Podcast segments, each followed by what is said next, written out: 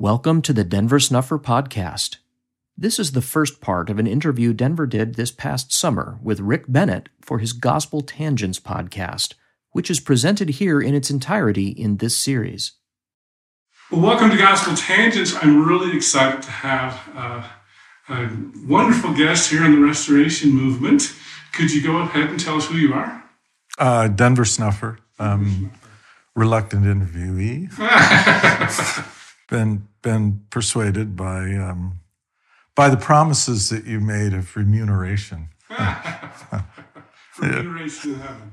yeah, yeah. No, I, I don't like doing interviews, but um, after the request was made, I watched a few of the interviews that you've done, and I communicated with uh, Lindsay um, Hansen Park, and um, the style of interview that you have really doesn't seem to have an agenda. You're just interested in letting people talk. I watched her interview. I watched Michael Quinn's. Um, so yeah, this uh, this is one of those rare occasions where I'm I'm willing to talk. well, I feel really lucky. I'm, excited to have you on. So this is fantastic. So, um, if, how would you introduce yourself? I, I mean, I, I, think some people would call you a prophet. Is, is that a title you accept, or, or how do you? How does that? Well, I, I there's a whole lot of baggage that is accumulated around the idea of some title, some honorific title. And the trappings that go along with those kinds of things are unwanted, unwelcomed, and um, I just don't like it. I commented one time that in, in all of Scripture, the use of the term beloved is confined almost exclusively to um, the Savior. It's a sacred uh, appellation, beloved. And um, it gets used by the Lord on rare occasion when he is talking to an individual that um, is in the presence of the Lord and he's being acknowledged or promised something by God. So the appellation beloved is, is to me inappropriate to use because of its sacred nature outside of talking about the Lord's beloved, which is Christ.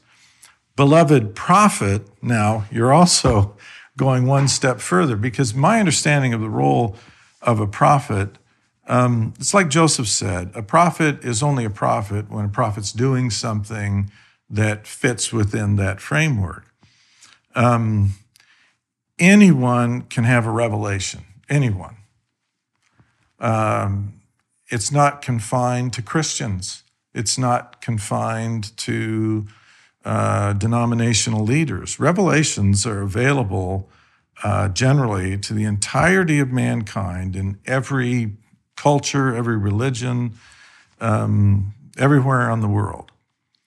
A prophet is someone whose revelation was not intended for necessarily that person, but was intended to be a public message. Almost all revelation is um, individual, personal, and the property correctly belonging to the recipient of that revelation. A prophet's message really doesn't belong to him. In fact, on some occasions, the message a prophet receives is something that he doesn't even understand himself. He's going to have to parse it through and try to untangle the um, the uh, content to understand it himself.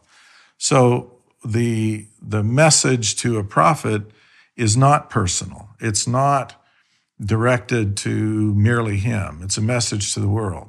So in, in that context, the, the term gets misused a lot, and in particular, in this culture, in this geography, uh, implies status, um, control, deference, authority. And I make no claim to authority. I make no claim to preside over anyone. I make no claim to be anything other than a fellow sojourner here trying our best to, uh, to follow God. Um, but you caught me at a fortuitous moment because I now have the culmination of years of work by hundreds of volunteers. And, um, and maybe the best way to put a context to me is for me to talk about this. Okay. These are prototypes. It'll go into production, but we now have um, a print copy of a new set of scriptures. There are three volumes. The Old Covenants volume is the Joseph Smith translation of the Old Testament. It begins with Genesis that most LDS people would recognize as the book of Moses and the Pearl of Great Price. Okay. So the, the Joseph Smith translation, Genesis text, begins with uh, the book of Moses, and then it follows the um, Joseph Smith translation version of the Old Testament to the uh, to the end.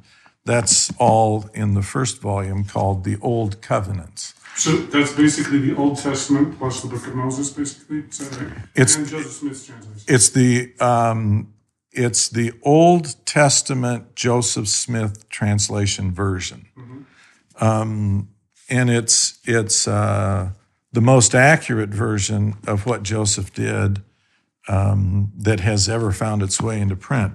The reorganized church, now the Community of Christ, published what they called the Joseph Smith translation The inspired version, I think, is what they call it. the inspired version of the Bible. Uh, the problem with that is that it was not entirely complete in that they omitted dozens of things that Joseph had done. But the committee that was responsible for publishing it also inserted things that they thought ought to be in there.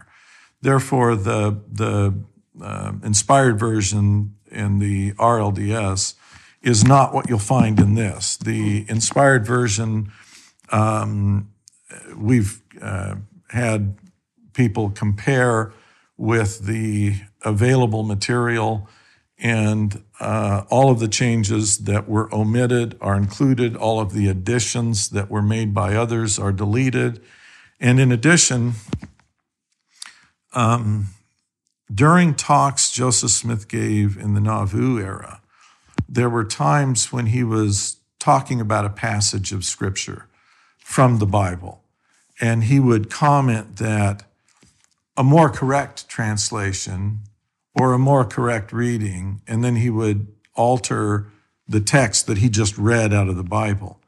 He didn't always do that in the manuscript of the Joseph Smith translation, but all of those Nauvoo era comments that he made were picked up and were also added, so it's the most complete set. Wow. Joseph Smith also always intended to publish both the New Testament and the Book of Mormon in a single volume.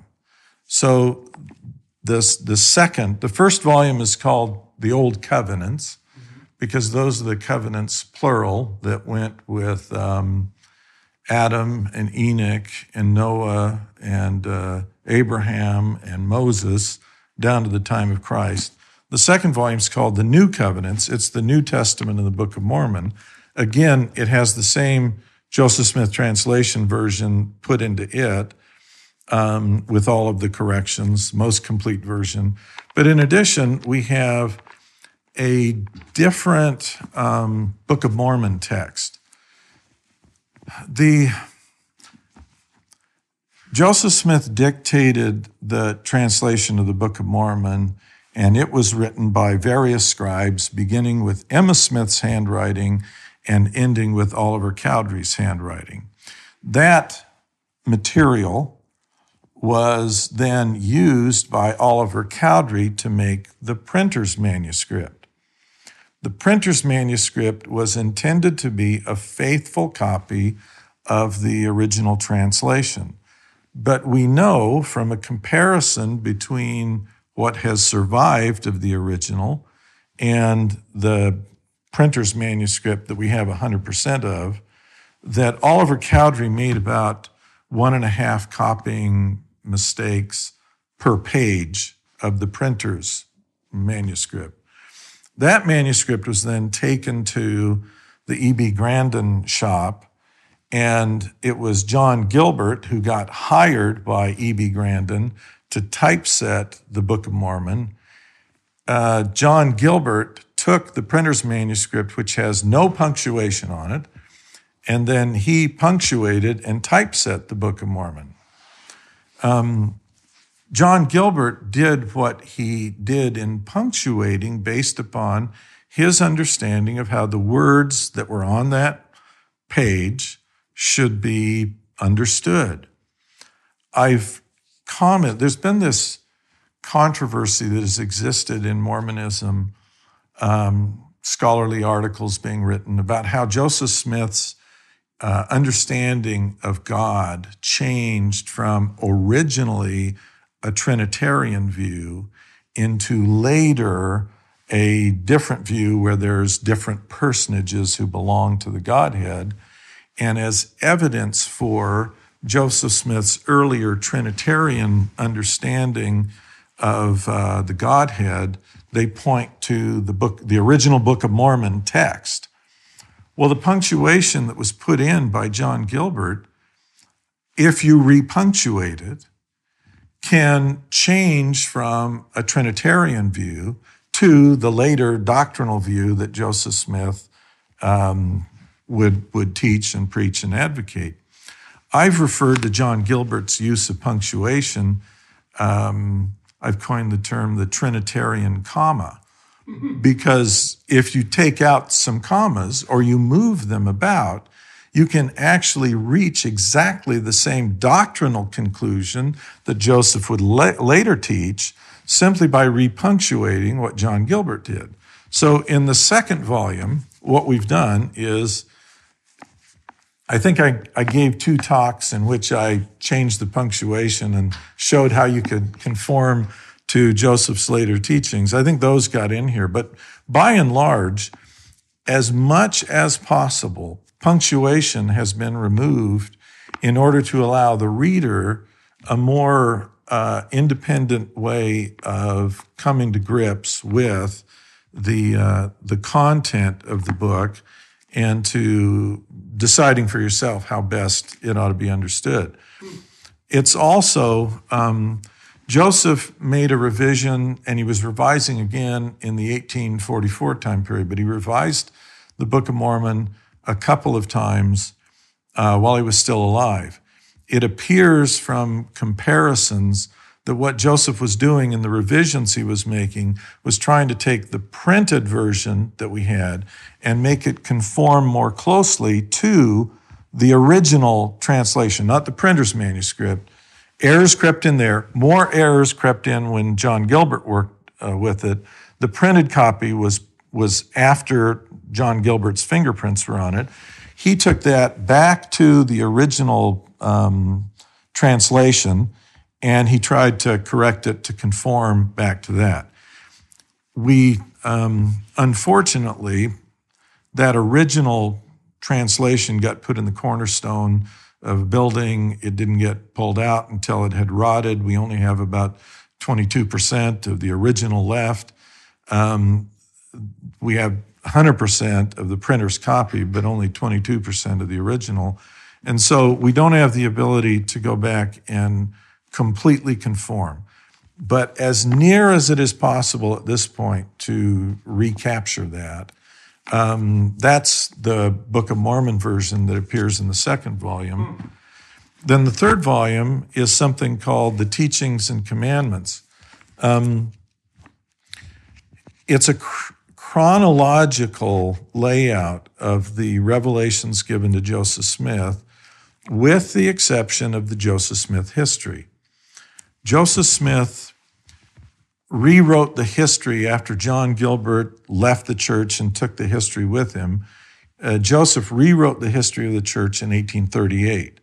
Then he published it in the Times and Seasons when he was the editor of the Times and Seasons it being based upon the 1838 material, because the internal content of the Times and Seasons material is all referencing the 1838 time frame. We don't have that. Um, we do have a copy that was made in 1839, and it was that copy in 1839 that was the basis for the Times and Seasons version. While Joseph Smith was the editor of the Times and Seasons, his history began to roll out.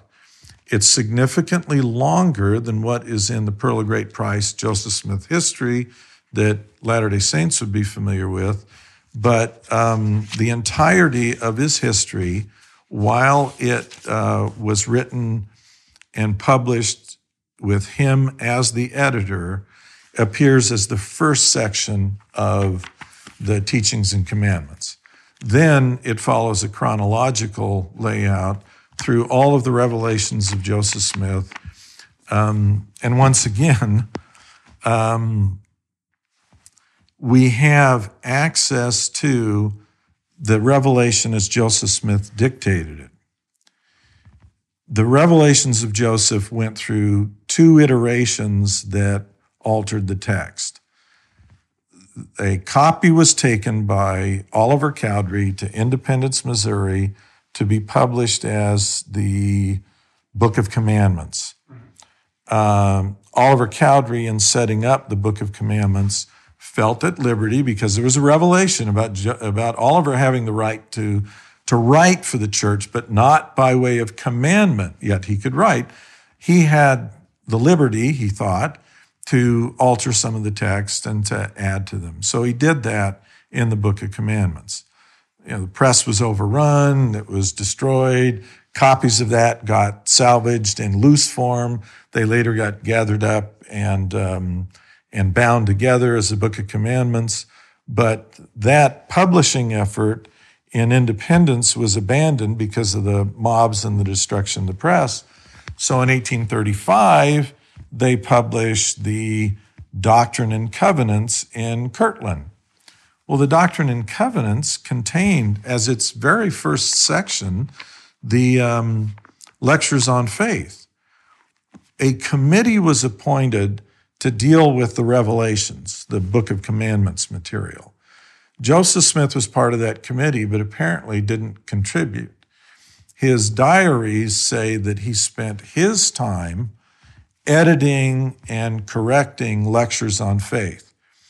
There are those who say that lectures on faith appear to be the product of uh, Sidney Rigdon and not Joseph Smith because they did word comparisons. Joseph Smith, before the publication of Doctrine and Covenants, spent his time editing and correcting lectures on faith. When he finished with that, and that is apparently the only thing he worked on getting ready for the Doctrine and Covenants to be printed, he said he would vouch for the correctness of the doctrine that is contained in what he had done, that he would stand by every word of it. That portion in the front of the D&C is the doctrine. The covenants are the revelations. Well, the committee that was working on the revelations included Sidney Rigdon, and he took even more liberties than had Oliver Cowdery with revelations that had come to Joseph. And so, what you have in the LDS version of the Doctrine and Covenants are two steps removed from the original revelation to Joseph. And what is in the teachings and commandments is a chronological layout that includes lectures on faith that, um, insofar as we are able to accurately do so, recaptures exactly what the original revelation was and um, states it as near as we can get at present, um, comprehensively, chronologically, and accurately in the form that it came as a revelation to Joseph Smith. Um, so, you're telling me that you've recanonized lectures on faith because that was actually taken out Yes. in the LDS. So you've recanonized it essentially. Yeah, it's in here. Uh, Lectures on Faith is section, the Teachings and Commandments, section 110. Um, yes, uh, recanonized it. It was actually never. so here's two interesting factoids. First is Lectures on Faith were canonized by a vote of the church. They were not removed. They remain by vote of the church in General Conference canonized scripture. They were deleted without a vote by a committee in 1921 that simply took the step of dropping it and saying, we're not sure it's good material. We're, we're not uh, going to keep it in the scriptures. So it was decanonized. The second interesting fact is that no conference until these scriptures ever uh, accepted and canonized the Book of Mormon. The Book of Mormon was simply accepted, but it was never accepted and canonized by a vote of uh, conference until it was done so for these scriptures. In, in one of your conferences? Yeah, it, it happened in Boise in 2017, as I recall. So let me, um, let me tell you the whole reason behind all of this effort because hundreds of volunteers donating thousands of hours of effort worked tirelessly for, for a long period of time to put this material together in a correct form.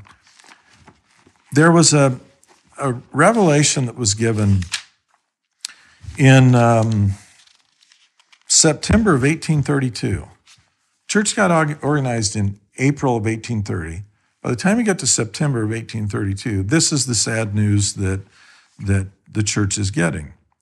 Your minds in time past have been darkened because of unbelief and because you've treated lightly the things you've received, which vanity and unbelief have brought the whole church under condemnation. And this condemnation rests upon the children of Zion, even all, and they shall remain under this condemnation until they repent and remember the new covenant, even the Book of Mormon, and the former commandments which I have given them, not only to say, but to do according to that which I have written, that they may bring forth fruit meet for their Father's kingdom. Otherwise, there remains a scourge and a judgment to be poured out upon the children of Zion. So, condemnation was brought, and, and the focus that most people have on those words is to do. But what became apparent is that the problem is not merely doing, it is also in the saying, meaning that the revelations were entrusted to them, but they weren't accurately preserving or accurately saying what it was that I, and the I in that statement is God. God saying, I gave this to you, and you're not saying what I said, and you're not doing what I've required of you, and therefore you're, you're condemned. And this happens within what 18 months of the uh, of the uh, founding of the church, the condemnations there. Well, if they'd taken that seriously in September of 1832, you still had available to you the original translation manuscript that we don't have. They would still have the original revelations to Joseph that we still don't have, or we have not been able to preserve entirely intact.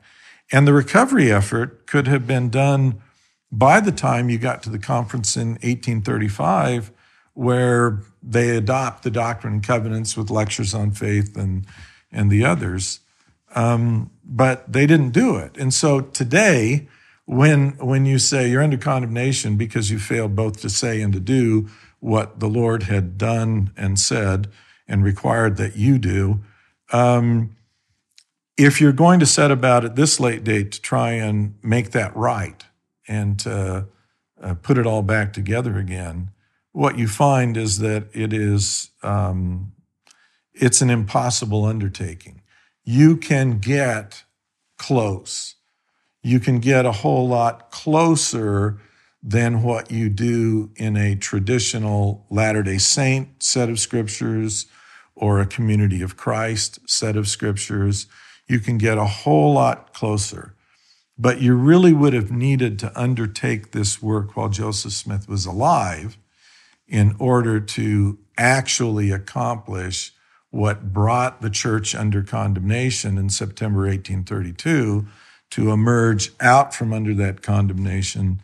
But um, this effort was undertaken as the best efforts that can be made with the available source material and um, and uh, it was a labor of love intending to show at least to the Lord that although we may not be able to get all the way there, there is a group of people still left on the earth who take seriously the condemnation and would labor as uh, hard and long as they can to try and bring it back into a restored, uh, accurate state.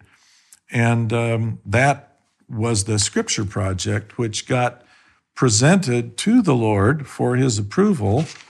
Um, the uh, Teachings and Commandments, section 156, is a prayer that was offered to try and um, and get the scriptures accepted and acknowledged. Uh, that section 156 then received an answer, and that's section 157. All of these scriptures are now uh, being produced in um, a leather bound set with with um, um, 100% cotton paper, uh, leather bound, gilded edging, um, finest leather, finest binding, finest printing, and uh, finest materials that we can make. Unfortunately, we had to pay in advance to get them made. So, um, the, did you ask Martin Harris to mortgage the farm? Uh, there were actually a couple of people who stepped forward to help with that, um, individuals who contributed in order to get the minimum order made to satisfy the requirements. I think there, uh, it's it's more than 2,500, but less than 3,000 copies of the uh, of the leather bound material uh, that's going to be put out. But they were pre-purchased, so mm. I think that um, Benchmark is going to I think they ordered 15 cop, 15 sets of the three volumes. I think they'll have uh, 15 sets available for sale, but it will require it will require another pre-order at some point in the future before there's ever a second printing.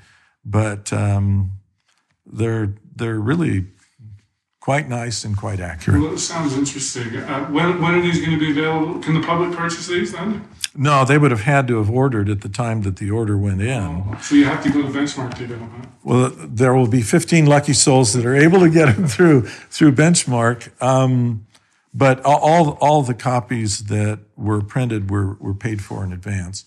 I think I placed I personally pay, placed the largest single order because I bought them for myself, my wife, all of my children, and if my children are married, for their spouse also. So I bought. Um, I bought a number of copies. Wow. How, how much do they run?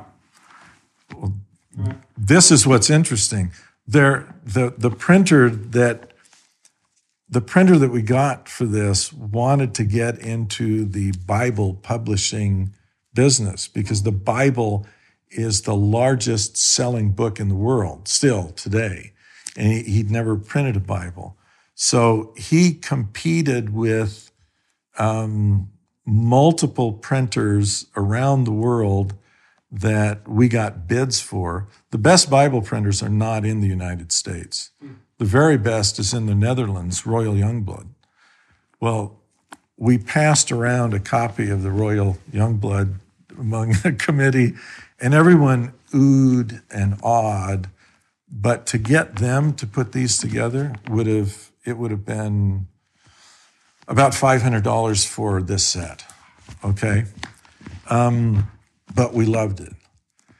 Just so happens that a fellow was on the committee who builds books as a living. He, he restores books, he makes them handmade, but he'll take a rare book. He's restored the majority of the existing prints of the original E.B. Grandin Book of Mormon that have been restored. He did it.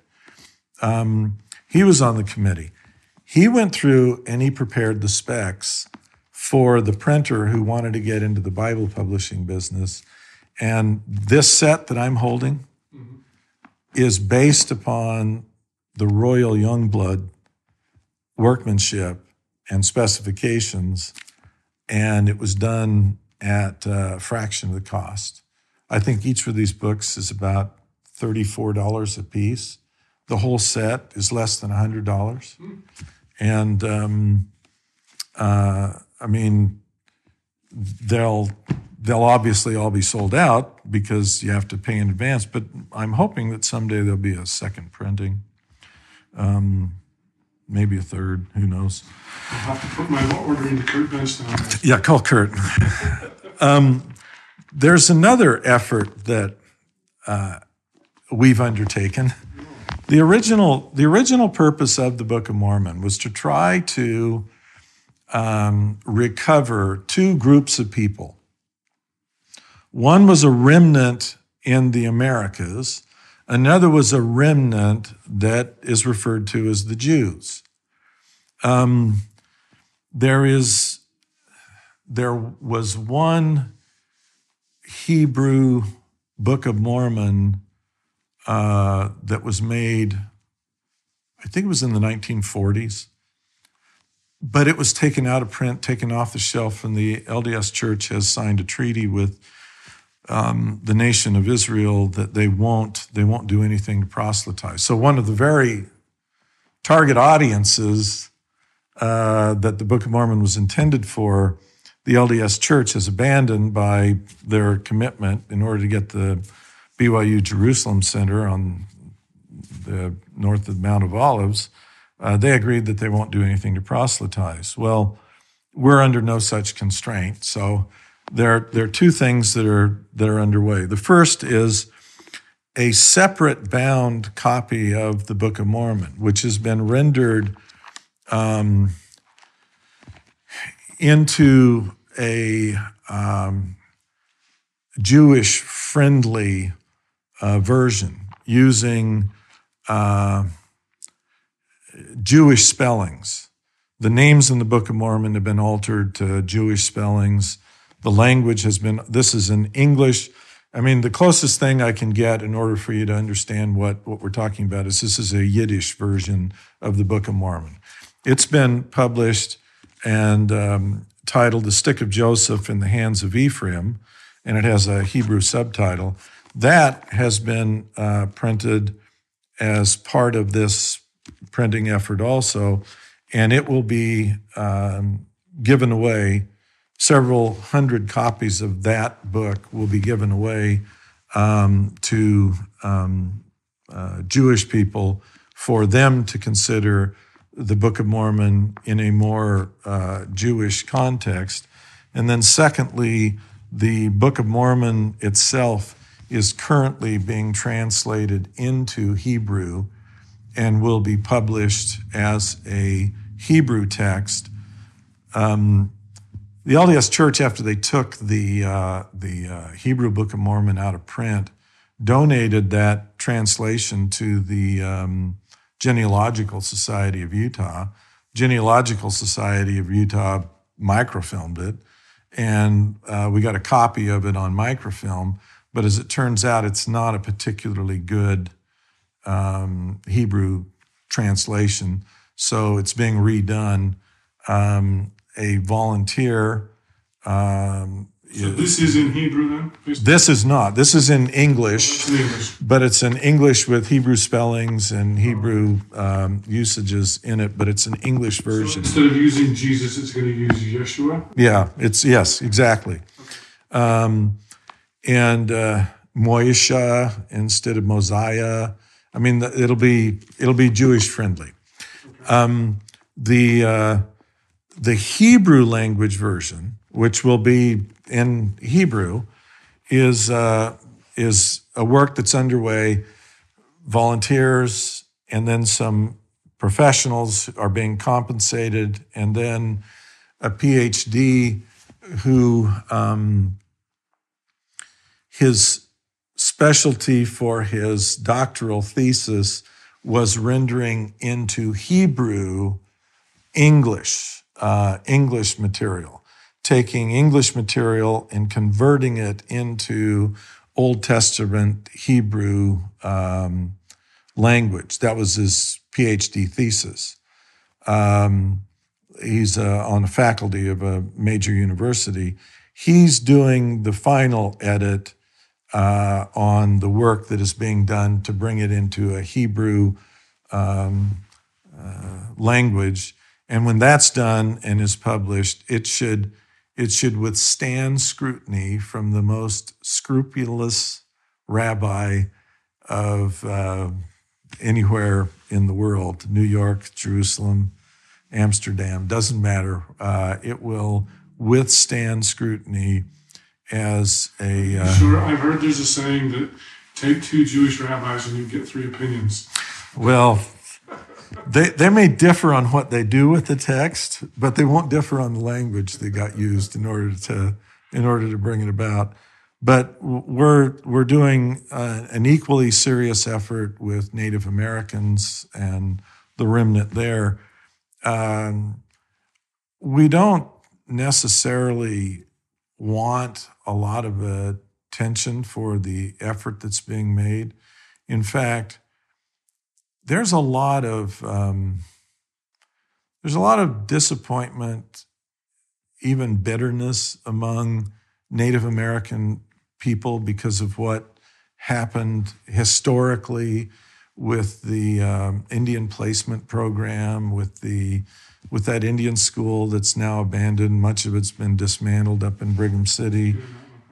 Yeah, the Intermountain High School. Um, there are there are children who were run through that program who are now adults who felt that they had been put upon, abused, um, belittled, discriminated against, um, mistreated at the hands of an institution.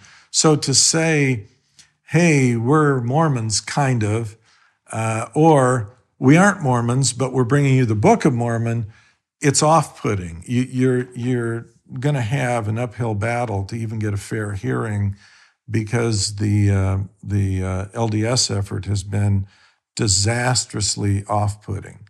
So we're trying to um, deal with, cope with the trauma that has been inflicted by others in hoping to get a fair hearing for what the restoration could mean to Native American peoples and um, getting them to respect what Joseph meant and what Joseph was attempting to do and what the Book of Mormon was really intended to accomplish. Um, but we're not doing it with a lot of fanfare because the more fanfare that gets called to something, the more um, people will draw comparisons and analogies that just aren't true. I mean, my personal view is that the LDS Church institutionally has pursued an institutional self interest. A byproduct of their self interest, fortunately, has been the preservation of the Book of Mormon, for which I'm grateful, the preservation of the Doctrine and Covenants, for which I'm grateful. I don't think that they were as interested in accuracy of the material or even in obedience to the material or trying to understand the material. But they, it served a self interest. And that self interest has been a blessing to me because they may have profited. They may have built themselves a trillion dollar empire off of the back of these things.